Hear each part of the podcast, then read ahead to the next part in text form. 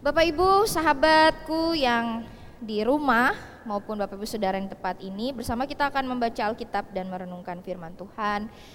Pagi ini kita merayakan Epifania dan di minggu pagi ini bacaan kita diambil dari Yeremia 31 ayat 7 sampai 14. Kita siapkan bersama-sama.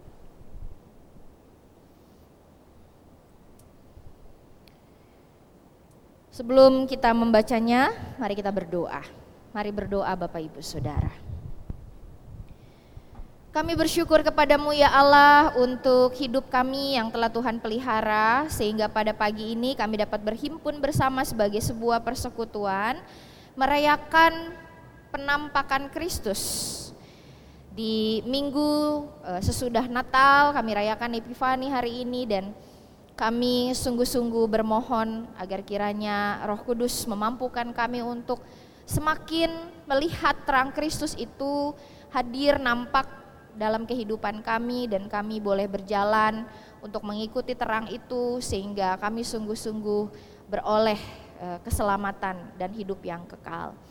Tuhan, dalam perenungan sabda Tuhan pada saat ini biarlah kami juga diberikan kemampuan untuk mengerti, memahami dan melakukan dalam hidup kami khususnya ketika kami akan memulai perjalanan iman kami di tahun 2021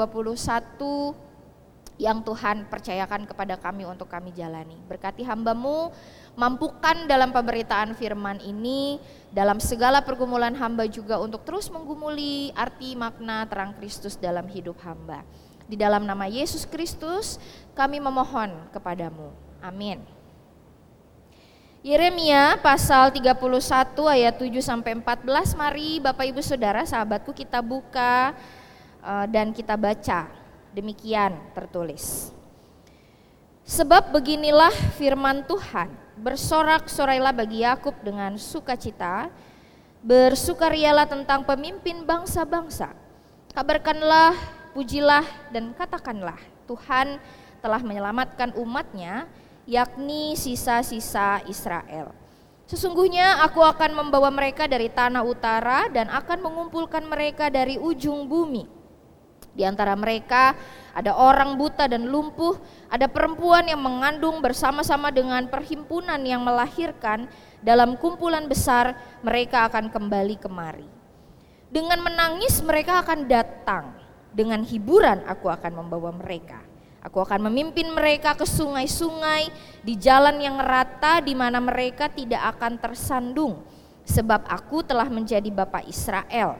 Efraim adalah anak sulungku. Dengarlah firman Tuhan hai bangsa-bangsa.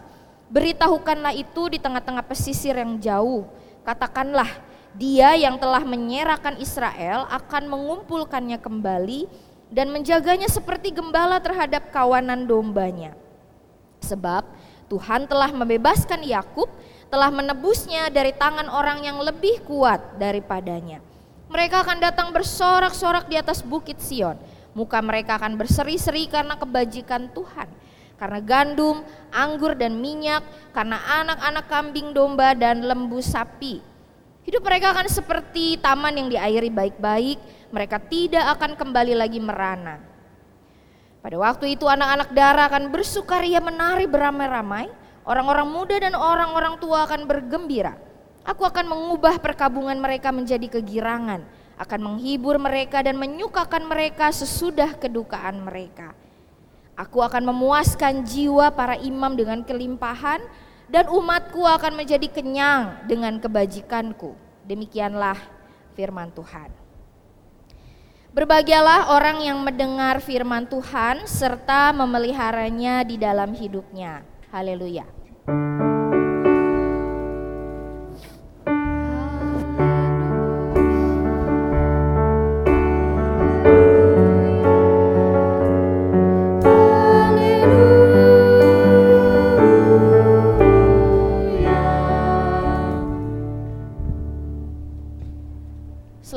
Pagi Bapak Ibu, saudara-saudara yang ada di rumah, selamat tahun baru. Hari ini kita bersama-sama merayakan Epifania ya. Dengan hidup kita yang masih dipelihara oleh Tuhan. Nah, ketika bicara soal Epifania, sebenarnya Epifania itu apa? Ya. Bagaimana kita bisa memahami Minggu Epifani dan bagaimana kita bisa merayakannya. Bagaimana ya Bapak Ibu ya kira-kira. Nah biasanya e, kalau pendeta khotbah dia butuh air ya. Nah seperti saat ini kan dia banyak ngomong jadi dia haus. ya Bapak Ibu ya. Nah air ini Bapak Ibu Saudaraku ada untuk sebuah tujuan yang baik ya. Dia ada hadir untuk menolong saya ya tetapi apa yang terjadi kalau saya haus, airnya ada di sebelah saya, tapi saya nggak ambil air ini dan nggak minum. Nah, maka saya tidak akan mendapatkan bantuan dari air ini ya, Bapak Ibu ya. Jadi air ini hanya bisa menolong ketika bukan hanya saya tahu dia bisa menolong, tapi saya membukanya dan membiarkan dia menolong saya supaya saya tidak haus lagi. Nah, jadi kira-kira epifani itu seperti itu. Epifani mengajak Bapak Ibu, Saudara dan saya untuk menguliti lapis demi lapis tentang berita keselamatan Tuhan. Ya, kalau kita bicara soal Natal, putra Natal, Mesias, juru selamat itu sudah datang. Ya, dia sudah datang. Tetapi apakah ketika Yesus Kristus juru selamat manusia datang ke dalam dunia, lantas setiap orang bisa kenal dengan dia, mengenali dia? Belum tentu. Ya, ada banyak orang Kristen yang menganggap menjadi Kristen itu berarti berlabel Kristen, ya. Hiasan Natal, pohon Natal, kaos kaki Natal. Nah, dipasang. Tapi setelah Natal dicopot lagi ya. Dimasukkan kembali ke kardus, nanti dipasang lagi bulan Desember, ya. Hanya sedikit yang betul-betul menyadari bahwa spiritualitas itu sesuatu yang lebih mendalam ya Bapak Ibu Saudara dari itu. Nah, ini soal hubungan kita bersama-sama dengan Tuhan, bersama-sama dengan sesama dan itu yang terpenting, ya. Sementara eh, kita menyadari tidak mudah ya orang Kristen untuk mengenali kehadiran Kristus. Ada banyak orang Kristen yang tidak suka dimasuki dan diubah hidupnya ketika Yesus Kristus datang dalam hidup kita. Ya, itu arti epifania. Nah, epifania Bapak Ibu Saudara sahabatku berpusat pada tiga peristiwa. Yang pertama kedatangan orang-orang Majus ya ke Bethlehem untuk melihat Kristus yang lahir. Kemudian peristiwa kedua pembaptisan Yesus oleh Yohanes Pembaptis dan yang ketiga adalah peristiwa mujizat air menjadi anggur di Kana. Ya. Semua peristiwa-peristiwa dalam Alkitab ini membuat kita jadi jauh lebih kenal siapa Yesus. Bahwa Yesuslah air hidup itu. Tetapi ketika kita tidak datang kepada air hidup itu dan menerimanya ya sama aja bohong. Ya. Dan tidak semua orang bisa mengenali Kristus karena banyak hal. Ya. Kita semua tidak mudah untuk tahu dan menyadari kenapa kita terlahir jadi manusia ya Bapak Ibu kecuali kita sungguh-sungguh merenungkannya dalam kedatangan Yesus Kristus. Nah Bapak Ibu Saudara dan saya sebagai manusia kan tidak diciptakan Allah karena iseng. Iseng ah ya Tuhan lalu buat kita sebagai manusia kan tidak. Ya. Bukan juga karena Allah mau menjadikan dirinya sosok yang e, memerintah dan menguasai kita. Ya, jadi Allah kita bukan Allah yang oh saya ciptakan manusia supaya saya perintah, saya kuasai begitu. Tidak. Manusia juga ada Bapak Ibu Saudara bukan karena pecahan galaksi, bukan karena reinkarnasi gitu ya. Yesaya 31 ayat 3 memberitahukan kepada kita bahwa Allah Bapak Ibu Saudara menciptakan Bapak Ibu dan saya itu karena kasih yang kekal. Ya, karena kasihnya. Seperti air yang memberi kesegaran di dalam kehausan. Biasanya Bandung kalau siang itu panas ya, panas. Gitu. Nanti kalau sudah malam suhu bisa 23 sampai 20 derajat. Ya, jadi kalau siang begini ya pasti haus begitu.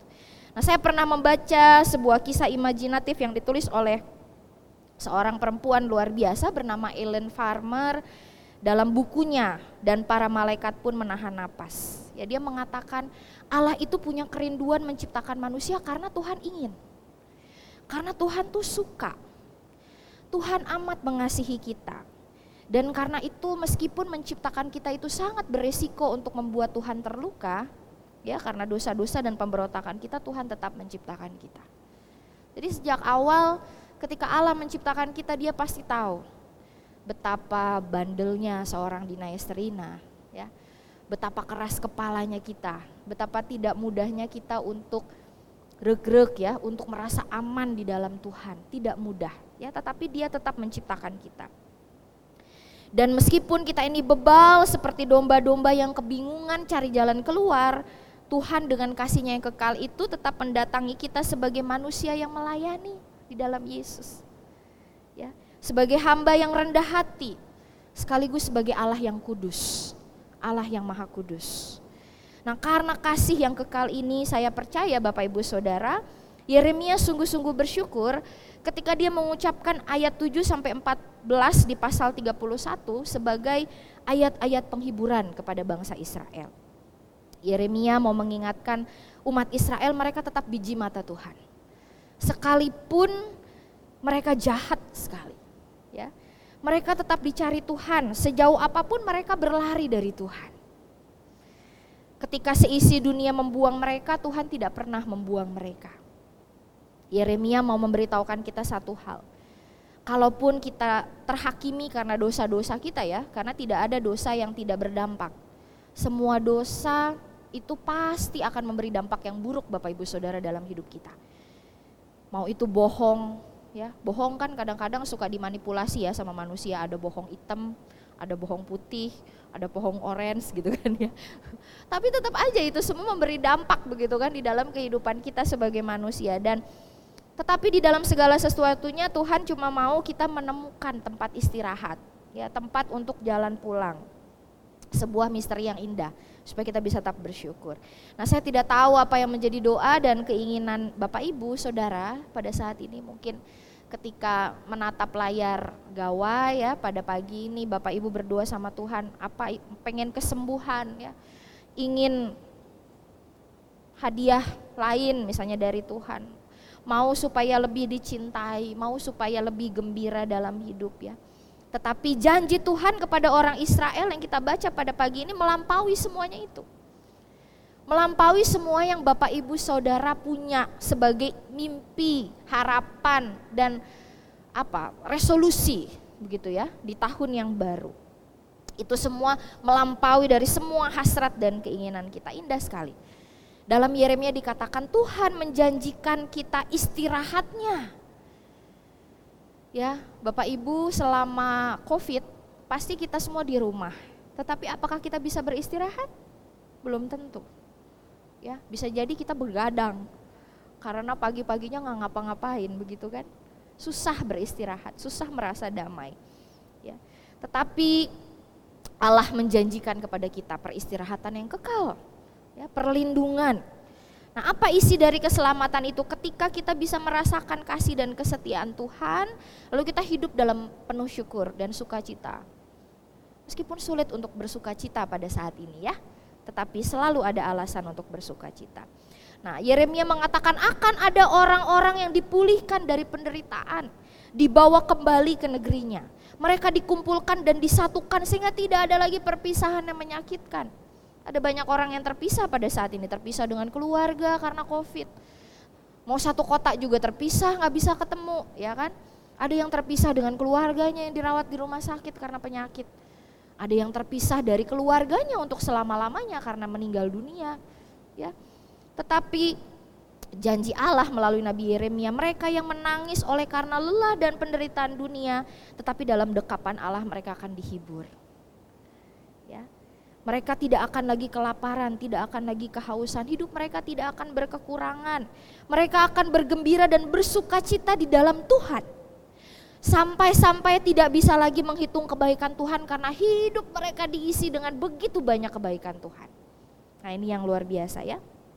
Apakah Bapak Ibu Saudara dan saya sudah merasakan keadaan seperti itu? Mungkin ada yang menjawab belum. Nanti kalau sudah mati baru begitu Bu Pendeta. Mungkin begitu ya.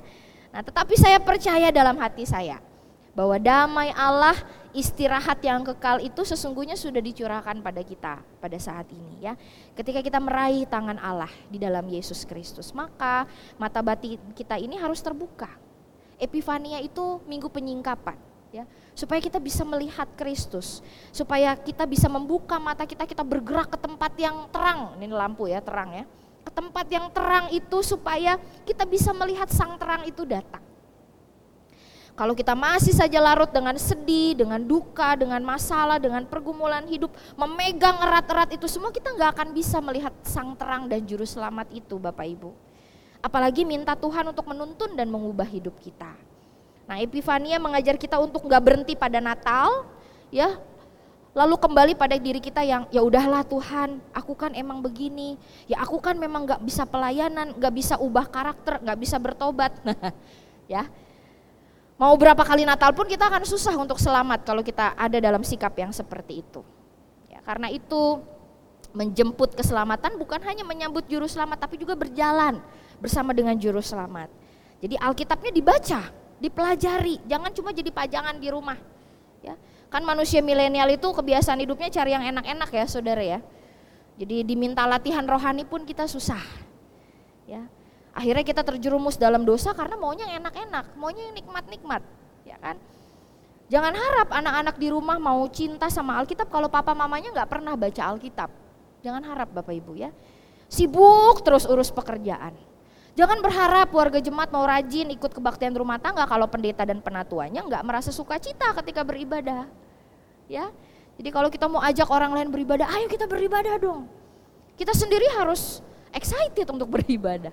Ya, jangan kita mau ibadah, ibadah yuk. Situ ibadah nggak? Tahu deh. ya orang juga nggak akan bersuka cita untuk ibadah. Ya. Jangan harap anak-anak bisa lepas dari pornografi dan tahu pacaran yang sehat. Kalau kesetiaan dan kesucian terhadap janji pernikahan itu nggak ada dalam rumah tangga. Ya, jadi epifania itu adalah penggerak dan pendorong kita pada tantangan hidup Kristen yang lebih berat lagi sebenarnya. Susah ya mengenal Kristus Bapak Ibu jelas. Lebih susah lagi menerima Yesus, menerima Yesus yang membenahi hidup kita. Makin kita baca, pelajari tentang Yesus dalam kitab suci, jelas makin gak mudah untuk memahami jalan pikiran Yesus. Tetapi makin kita tidak mudah memahami Yesus, segala sesuatu akan disingkapkan bagi kita. Ya, Bagi saya perjalanan ikut Yesus itu adalah perjalanan yang menyakitkan Bapak Ibu. Kalau kita mengikut Yesus itu sakit sekali Kenapa? Karena berarti harus membuka diri saya. Saya menelanjangi diri saya. Tapi sekaligus kita memulihkan dan membarui diri kita. Nah, mungkin Bapak Ibu Saudara ada yang sedang mengalami hal yang sama di pagi ini. Tuhan ada gak sih? Tuhan bekerja gak? Kayaknya gak ada harapan nih di 2021. Semuanya kayaknya lesu gitu. Kayaknya saya bisa hidup gak ya di 2021 ya. Jadi tantangan mengikut juru selamat pada akhirnya kesetiaan pada Yesus adalah buah cinta kepada Dia. Ketika mata kita saling bertatapan dengan Kristus dan cintanya itu menusuk ke jantung kita sehingga kita nggak peduli apa pun yang kita alami kecuali hidup dengan Tuhan Yesus dalam kasih dan cintanya. Itulah istirahat kita di dalam Tuhan, sesuatu yang sangat kita butuhkan ya. Apalagi di tengah-tengah pelayanan yang tidak berhenti. Ya, eh, Pak Sandi begitu kan MIK sarana nggak berhenti berhenti pelayanan. Kalau bukan karena Tuhan yang menguatkan Tuhan yang memberi sukacita kita pasti tidak mampu. Selamat merayakan Epifania Bapak Ibu. Selamat merenungkan kisah demi kisah di mana Yesus Kristus menampakkan dirinya pada kita Semoga saudara dan saya menemukan kembali wajah Yesus dalam berbagai peristiwa dan merasakan damai dan cintanya. Semoga kita bisa menghasilkan buah yang banyak dalam hidup beriman tahun ini. Kasih, sukacita, damai sejahtera, kesabaran, kemurahan, kebaikan, kesetiaan, kelemah lembutan, dan penguasaan diri. Apa yang kita hadapi tahun ini nggak penting, Sebab yang terpenting adalah keyakinan bahwa Allah selalu ada bersama-sama kita dalam Yesus Kristus Sang hidup. Dan kalau kita bisa menyerahkan hidup kita pada Yesus Kristus dalam iman yang teguh, hati yang bersih, cinta yang semakin mendalam kepada Dia, maka kita akan melihat keselamatan. Amin.